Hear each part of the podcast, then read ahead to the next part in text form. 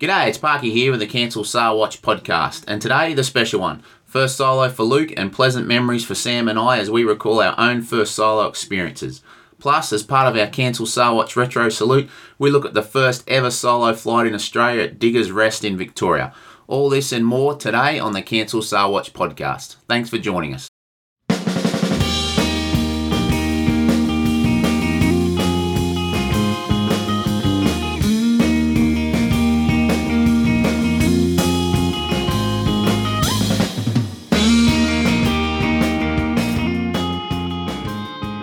What's the Cancel Sarwatch podcast all about? Well, it's where three pilots from three different generations, 22 years apart, gather every two weeks to pursue the spirit of flight. Sam's our baby boomer pilot who first flew in the early 70s and safely logged five decades worth of military, police, rescue, and instructional time. Parky, that's me, is our Gen X pilot, and I began flying in the early 90s. I got a passion for safety management, along with 20 years of military, rescue, and instructional time. And of course, there's our new Gen Y pilot in training, Luke, who just kicked off his flying career by signing up for pilot training at a local flight school. Three different generations of pilots with three very different generational perspectives talk through the joys and challenges of flight as Luke progresses through pilot training and beyond. From the first spark of aviation curiosity to going solo and onwards to a professional career, Sam, Parky, and Luke passionately pursue the spirit of flight within the now highly technical experience of modern day aviation. As you listen, you'll get a couch side, behind the scenes perspective into the training, the knowledge and the attitude it takes for a pilot to finish a flight and radio into air traffic control, cancel Sarwatch. Hope you enjoy our conversation and if you reckon it's worth it, please rate and comment. Also, why not visit the cancelsarwatch.com website for additional content such as pictures, memorabilia, safety articles to help you cancel Sail And now, on with today's conversation.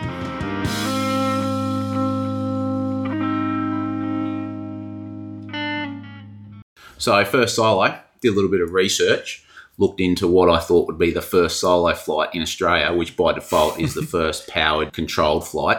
Nice. Won't embarrass you with a history lesson because I hadn't actually forgotten this myself. uh, I'm just going to read as a little bit of a segue into what we're going to talk about with Luke's first solo. Uh, a little bit of an excerpt here from the Museum of Victoria. There's a little bit of controversy, so they have to sort of caveat it by saying not just the first powered flight, but the first controlled flight, because actually there was a flight before this one, but it wasn't very controlled. In fact, it ended up upending in a field. Controlled seems like fairly subjective though. Well, controlled enough to do a circuit like you Okay, did in your solo. Didn't, So- have, didn't have anything to do with throwing somebody off a building, did it? no, not not this time. So 100 years ago, uh, two pioneering aviators were camped in a windswept paddock at Diggers Rest, 30 kilometres north of Melbourne, vying for the record of being the first person to achieve a controlled powered flight in Australia. Ralph Coningsby Banks was the first to take to the air on the 1st of March in an imported Wright Model A flyer. He had barely covered 300 metres at a height of less than 5 metres when a sudden wind gust forced the plane into a dive, ending with a heavy landing that somersaulted the plane. Banks was thrown clear and escaped with only minor injuries, but was badly shaken while the plane was so damaged it took weeks to repair. Remembering that these things were just canvas wood and wood, yeah. no instrumentation, very, very underpowered engine. So little bits of wind and all that kind of stuff. Turbulence, they're still experimenting with, still getting used to. His competitor was the Hungarian-born American showman and escapologist Eric Weiss. Anyone know who he is? Ah, Harry Houdini. ah, who had personally imported a French built Voisin biplane with the aim of achieving the first flight in Australia. After several early attempts were frustrated by strong winds, Houdini finally took off shortly after 8 a.m. on Friday, 18th of March, and flew a full circle of the paddock, successfully powered and controlled, before landing less than a minute later. Two further flights followed the same day, lasting up to three and a quarter minutes in duration and reaching a height of 30 metres. Ever the self publicist, Houdini ensured that a reporter from the Argus and a photographer were present to record the event. And if you go to the website, you can actually see the video of this. He's so there's actually Oh, early wow. video. Yeah, pretty cool. uh, black and white, not Dolby sound, unfortunately no. and had uh, had nine spectators, including Ralph Banks, sign a witness statement because at this point everything's heavily uh, contentious around who's doing what first. between the French and the Americans. Not that the French and the Americans hate each other or anything, but even back then they were in a you know steep kind of competition. So he wanted these witness statements. Further successful flights by Houdini followed over the next three days, culminating in a flight lasting seven minutes and 37 seconds that covered almost six miles. So I'm not quite sure whether that would count for his cross country hours. You've got to start getting your cross country hours up. Yeah. Uh, Houdini was awarded a trophy by the Aerial League of Australia, recognising his flight of 18th of March 1910 as the first successful controlled flight by powered aircraft in Australia. The true honour for the first powered flight in Australia, notice powered, not powered and controlled, however, probably goes to Captain Colin DeFries, who on 9th of December 1909 made a flight at Victoria Park Racecourse in Sydney using the same Wright flyer that Banks later used and crashed at Diggers Rest. So, Luke, first solo, a little bit different to that first solo, Yeah. but nonetheless pretty exciting for you. Was that a little bit early? It was 8.2 hours. Okay. In all honesty, I had been flying with my dad a couple of times over the last, you know, however many years, five years. So I have been in an aircraft for more than 8.2 hours. And you're also on the Cancel Sarwatch podcast, which gives you a clear leg up over that's, everyone that's else, at wouldn't least, say, Sam? at least an extra 10 hours right there. Yeah, that's right. But yeah, no, it was excellent. I kind of had a bit of a hint that it was probably going to be the the lesson that I did my solo in, so that was pretty cool. Um, I didn't How really- did how was the hint? How did that come across? Well, it was kind of the previous lesson. He was like, "Oh, my instructor was like, have you done your pre-solo test?" I was like, "No." Have you got your medical? Yes. Do your pre-solo test before your next lesson. so that was a bit of a bit of a hint, but um, That that's pretty good though, because that is relatively early. So I know you're probably being modest, but that's a that's a good effort, mate. So well done. Mm, yeah, absolutely. I was pretty happy with it. It turned out to be probably one of the the better landings I've ever done, which was good. It's probably just because I was so like concentrated and fixated on it more than more than usual. But um, yeah, no, we just kind of jumped up. For, we did two circuits.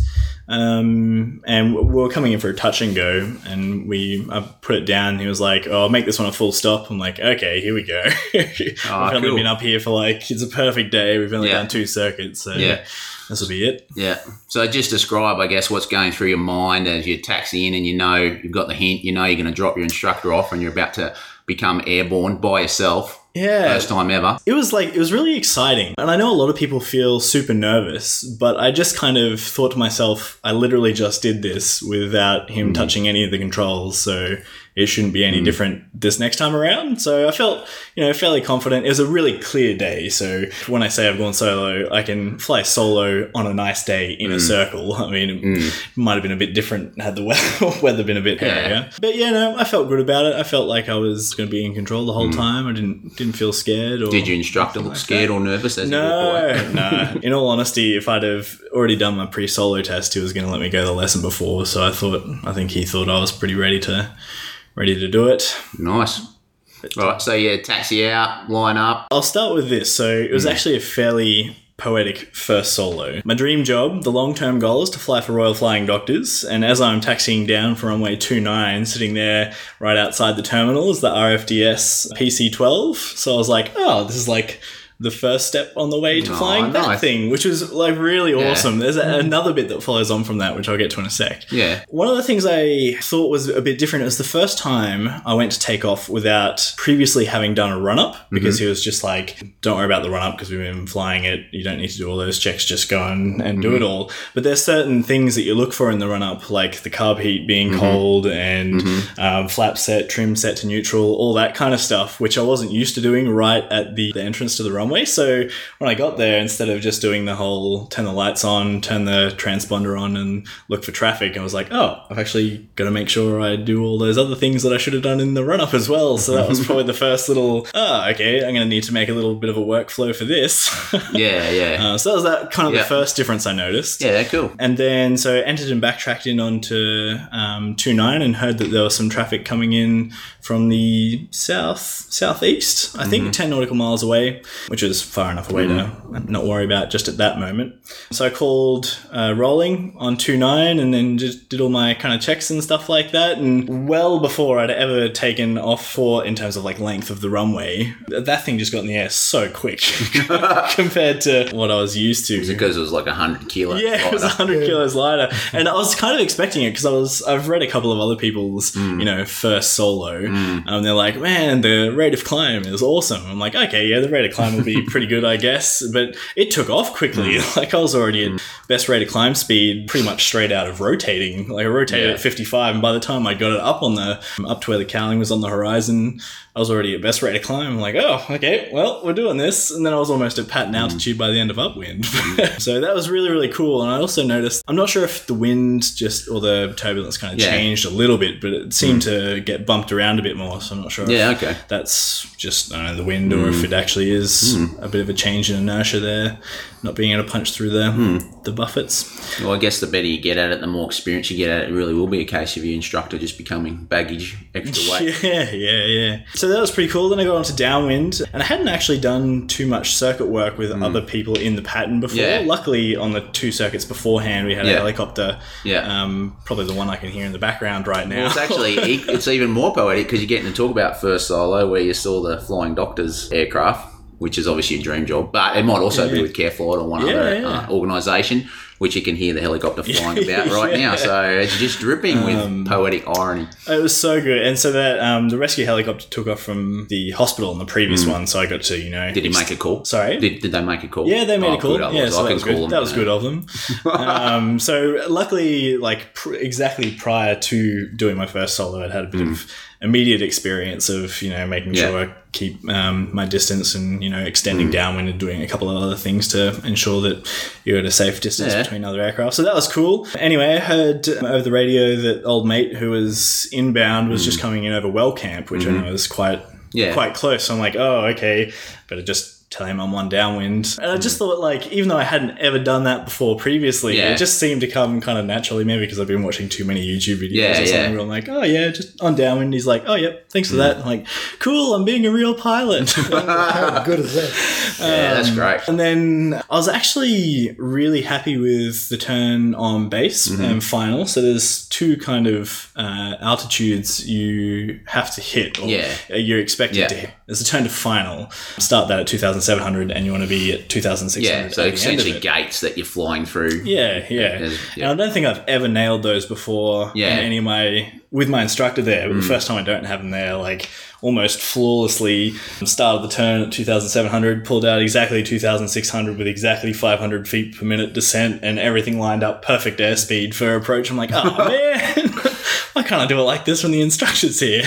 We'll we'll have to. You would, have, you would have told him though when you got down. Uh, The it, debrief. didn't even cross my We're mind. going to double check Yeah. that on that YouTube video. Yeah, Luke. you'll have to have a look. Luke keeps a little private record for us to check so we can debrief. Well, this one's him. public because there's no instructors in this Oh, one. public. So oh, okay, can have a nice. We'll definitely double check then. Sorry, what was it again? Oh, yeah. 2700 what? It was 2,700 turning into final. Plus or minus zero or plus or minus? It was pretty much plus or minus zero, I reckon. I'm like, I was surprised. Yeah. I'll have to, you know, oh, the video will be the ref. We'll, Cool. see, we'll see how we go. Nice. But um, so I came in and did what I think is a pretty good, pretty good landing. Probably one of the better ones I've done, which was just a really nice kind of top off to the whole experience. Yeah. And then um, I managed to slow it down enough to get off at the very first um, little taxiway Hmm. Awesome. there. And Not up guy- on one wheel or anything. no, no, it was fine. It was good. No, it slowed down enough. Yeah. Um, and so anyway, then I went back over and um, just put it in front of the Darling Downs Aero Club shed there and got out. And so this is the other cool Hmm. poetic bit is as I got out, there's a guy there when I was 16, so Hmm. 10 years ago, I did my very first flight in a CT4, Yeah. a yellow CT4. Um, and I got out and the guy who gave me my very first lesson and the Yeah. CT4 had just pulled up at the fueling station right behind me. Oh, wow. So Was that it Matt? Yeah, yeah, that was Yeah, Matt, cool. yeah, Matt Hermley. Yeah, Awesome. yeah. So on that kind of on the one solo experience I had, well, Wow. that's where I'm going now. Yeah. FDS. This is where I am right now. Yeah. Mm. My first solo, and ten years ago, that was my very first yeah. first thing there. So the whole thing was just like, oh, you couldn't couldn't No, even write that's that. um, that's write that unique and special and a real blessing, particularly because, like we've talked about so many times, we're not seeing the machine uh, just for the machine's sake. We're seeing Yeah. it as a tool, as something to serve and to you know help people, which is exactly what you want to do. So just all those things I think are very poignant and special for you. Yeah. That's really cool. So first solo for you, Sam, in what 1972, if memory Yeah. serves. Yeah. Yeah, talk to us about your first solo flight. Well, it's, it's interesting. It really took me back then because I was in a kind of a similar aircraft, a Cherokee 140, and uh, and I, I really noticed the difference without the instructor in there. But I had enough uh, spare capacity to compensate and all that sort of thing. And and, uh, and as you said, leap, you leap up into the air and you Where where was model- it? Where was it? Sam? Point Cook. Point Cook. Yeah. okay. under similar conditions. Very Yeah. very very nice day. Yeah. But in uh, at that time, he he had briefed me to do three three circuits, probably because he's a, a military uh, instructor. That's Yeah. what they did in the military. Yeah. So uh, I actually did three, and and it was was really quite amazing to see that extra performance of a touch and go. yeah, it was really great. If I might leap forward a bit, in the military down at Point Cook. When they sent the guys solo, the instructors would sit in what they called the uh, the pie van or the ice cream van Oh yeah. was towed onto the, the threshold, and the instructors would sit in there and they would have uh, access to the tower frequency and they could talk to the students as well as the the um, the uh, tower. And um, the the story goes that uh, it actually happened when when I was on course, and this was a this was an army course, but one of the parallel air force courses. This guy was being sent, and you know you're going a solo because same same procedure do pre-solo uh, check and that sort of thing. And so you know you're going solo, and this uh, guy got out and they he parked the windshield beside the pie van so the instructor wouldn't have to walk too far and so pats him on the back said, Righto, sunshine, off you go, three circuits. so the, the guy lines up and rolls off. When he got to uh, base, he calls uh, base full stop.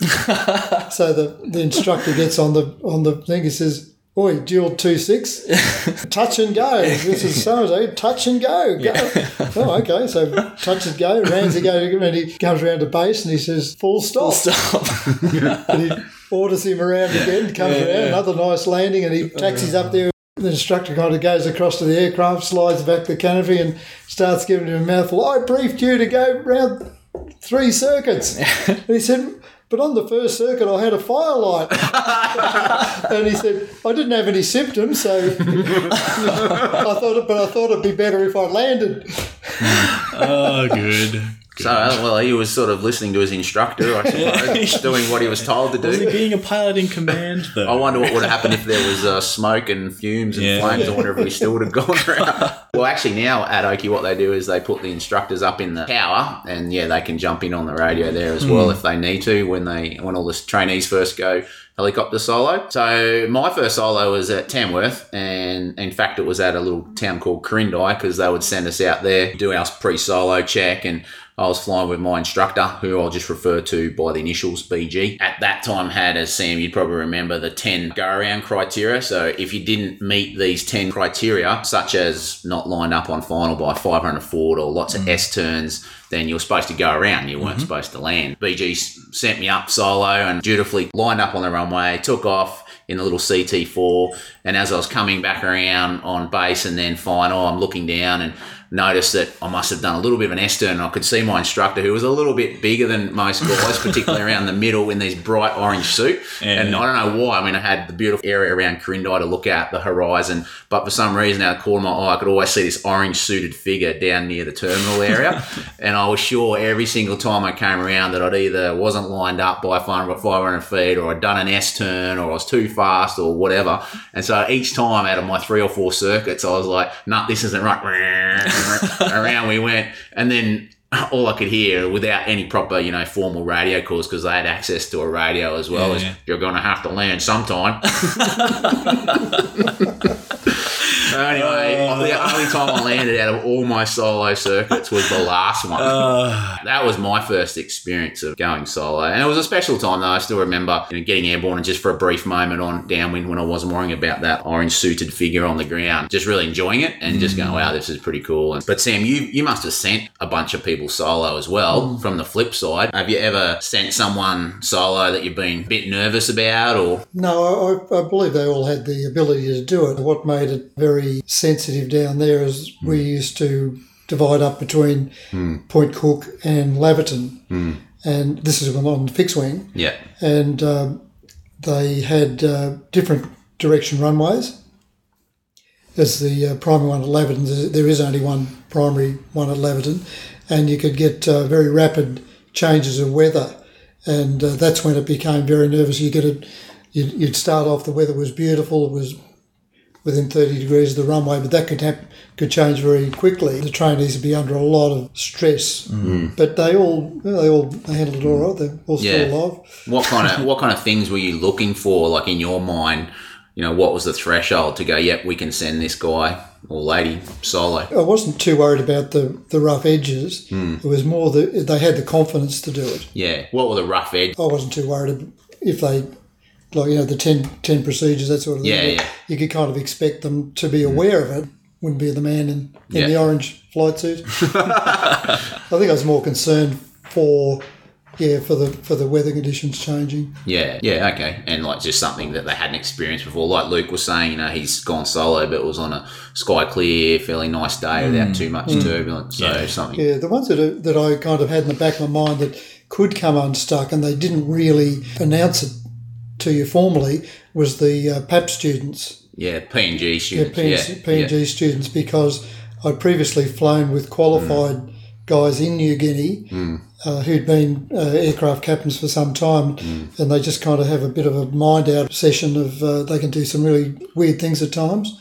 But all my trainees were quite good. Yeah, and we might actually talk about some of those in the future. World famous characters like Johnny Amaka, One Eye Johnny. We'll save that for a future podcast. What about helicopter solo? Was there anything different for you about going rotary wing solo, as you remember it? uh, yes, there was a quite a dramatic uh, a shift in the aircraft attitude in Hmm. a Kiowa or Jet Ranger when you get rid of your instructor. And uh, there was a minimum weight in the Jet Ranger at that time Hmm. because of its configuration and because I didn't weigh that. Put some lead weights in the front or They had something. to have this on the left hand side. yeah, yeah. Well, ultimately they did, but, it, but they didn't kind of know about this thing first up. So your your method of getting airborne was quite different. And the instructor, because the the aircraft was so new, they didn't even bother to hmm. to tell you about this. So it was it was a big surprise, hmm. more so than than uh, than a fixed wing. Uh, a, quite a marked difference, not only in the nose attitude as it kind of rocked around the skids, the nose and and lateral as well. Yeah, the lateral. Where, where was that? Was that at Oakey? You went At helicopter solid, yeah, so yeah. in a Jet Ranger essentially or a Kiowa? Hmm. Yes, so, so the flying side of it wasn't too bad, but your your uh, your cyclic is also displaced. So you've got hmm. you've been flying around for a number of hours, and you've got this muscle memory for the cyclic being in a certain place at a hmm. certain power setting, Yeah. and uh, that's quite quite dramatically different. Well, it's interesting. The Kiowas are still going strong. Well, they'll be uh, retired in the next couple of years as the Army's basic trainer. So, pretty amazing, really. I remember my first helicopter solo was in a Squirrel, an AS 350 at uh, Canberra. So, we flew out to a little area called Delta 442 Bravo, which was sort of just on the outskirts of Canberra, really. And we would go and uh, do a few confined areas and things like that. And I remember taking a little bit of a happy snap of myself, a original selfie back in the early 90s, which might even put online at some point if I don't get in trouble. And after that, we then did what was called mutuals. So we'd fly with a fellow trainee, which were awesome times. And we'd go and do cross country navs, fly up to, you know, areas around Dubbo or Cootamundra or whatever those other places were. And I remember myself and a friend who will remain nameless, we took off and we noticed that uh, we'd left the pitot cover on. So we had to uh, land again, take the pitot cover off. That's how our adventure started. And then uh, promptly got ourselves lost around Goulburn or somewhere. I can't remember where. And we got ourselves so lost that we ended up looking for a little bit of a road intersection. And we came down low to look at the sign and we worked out where the sign was pointing. And from there, we were able to work out where we needed to go. And then we got a door lock light. Did you fly, ever fly the squirrel, Sam? I can't remember. Not the military one. Yeah, you'd always get this door lock light. It was just a boot light, essentially, or uh, luggage compartment light. But you had to land because obviously that thing ripped off in flight wasn't very good. And most of the time it was just little micro switch things. So yeah, we ended up landing near this town. I can't remember where it was and pushing it back in and taking off again. And then I think it was my turn to navigate, and I think I got us lost on the way home. and eventually made ourselves made our way home. But by sort of making a few little mistakes and that kind of thing, we actually learnt a whole bunch, and hmm. it ended up being a really, again, a really a, a growing time and, a, and a, hmm. a memorable time, which is you know hmm. why I even remember it now.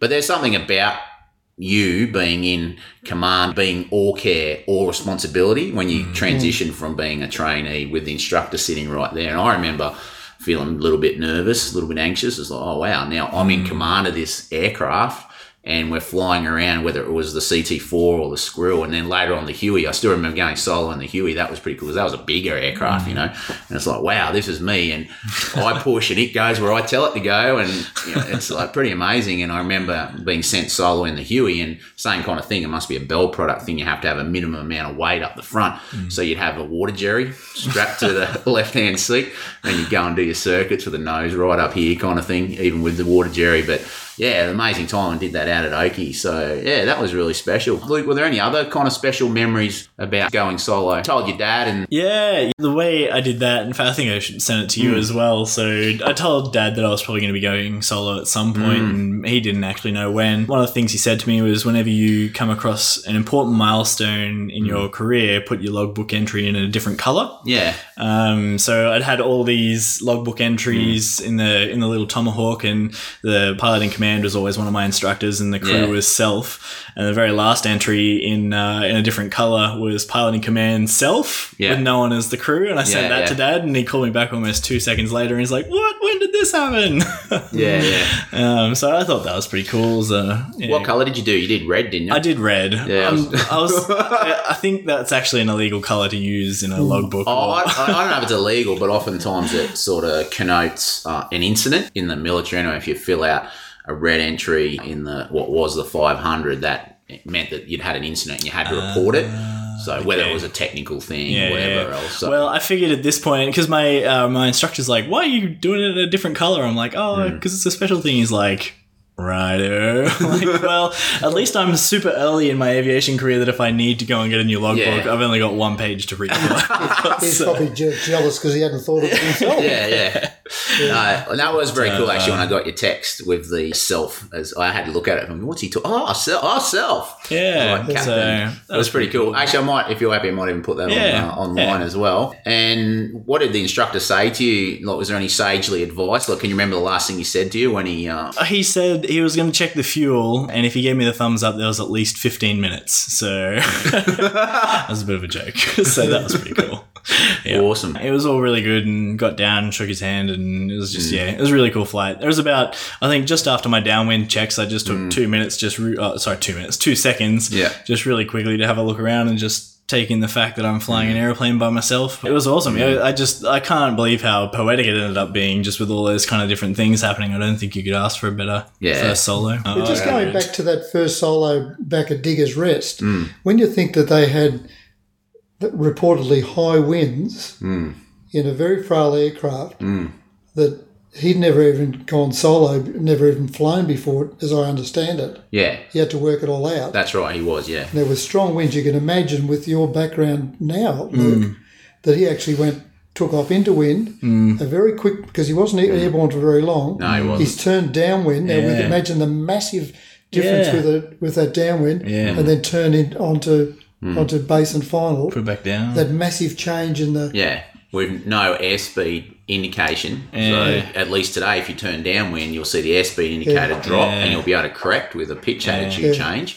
But you can't do that with the Wright brothers flyer. it's probably sinking. uh, It is, yeah. it's going around. Yeah, if you have a look at that, and if, if you also look at Houdini's Wasson, it's these massive bits of canvas that are actually holding the wing, obviously form the wings, but then there's these canvas verticals. Again, you think about a wind, weather cocking, and that kind of thing. These things are like just white, you know, they're, they're almost like death traps. Yeah. well, again, because they haven't actually dealt yet with all the basics of controllability. So, for instance, the Wasson only just had a rudder, but prior to this version of it, they didn't even have a rudder. They figured we don't really need a rudder, um, as in you know, rudder control. Yeah, so pretty much, yeah, I think you hit it spot on. Unfortunately, we don't have crash uh, reports that we can go and have a close look at, but I reckon, yeah, anything to do with wind or anything slightly unexpected, those guys were learning to deal with as they went, and sometimes they didn't. They didn't learn. They actually crashed or had an Probably a good idea that they, they didn't have helmets in those days because it would have been well and truly on fire. yeah. So, any final words about your first solo before we finish up today? Um, no, not really. I don't think so. Sam, any final Something you'll, words? ne- it'll- something you'll never forget. Yeah. Hmm. Hmm. Well, I definitely won't because I got it on GoPro. no, but I know what you mean. Yeah. Yeah, I had mine on GoPro too. How about yours, Sam? No, it's all up here. Yeah, no, mine's my GoPro in my head. That's about it. But awesome. Thanks for sharing that with us, Luke. Yeah, thanks, Sam.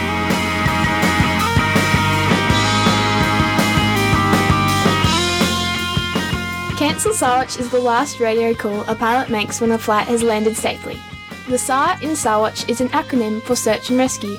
When a pilot radios Cancel Sarwatch, they let air traffic services know they have landed safely and the search and rescue watch can be cancelled.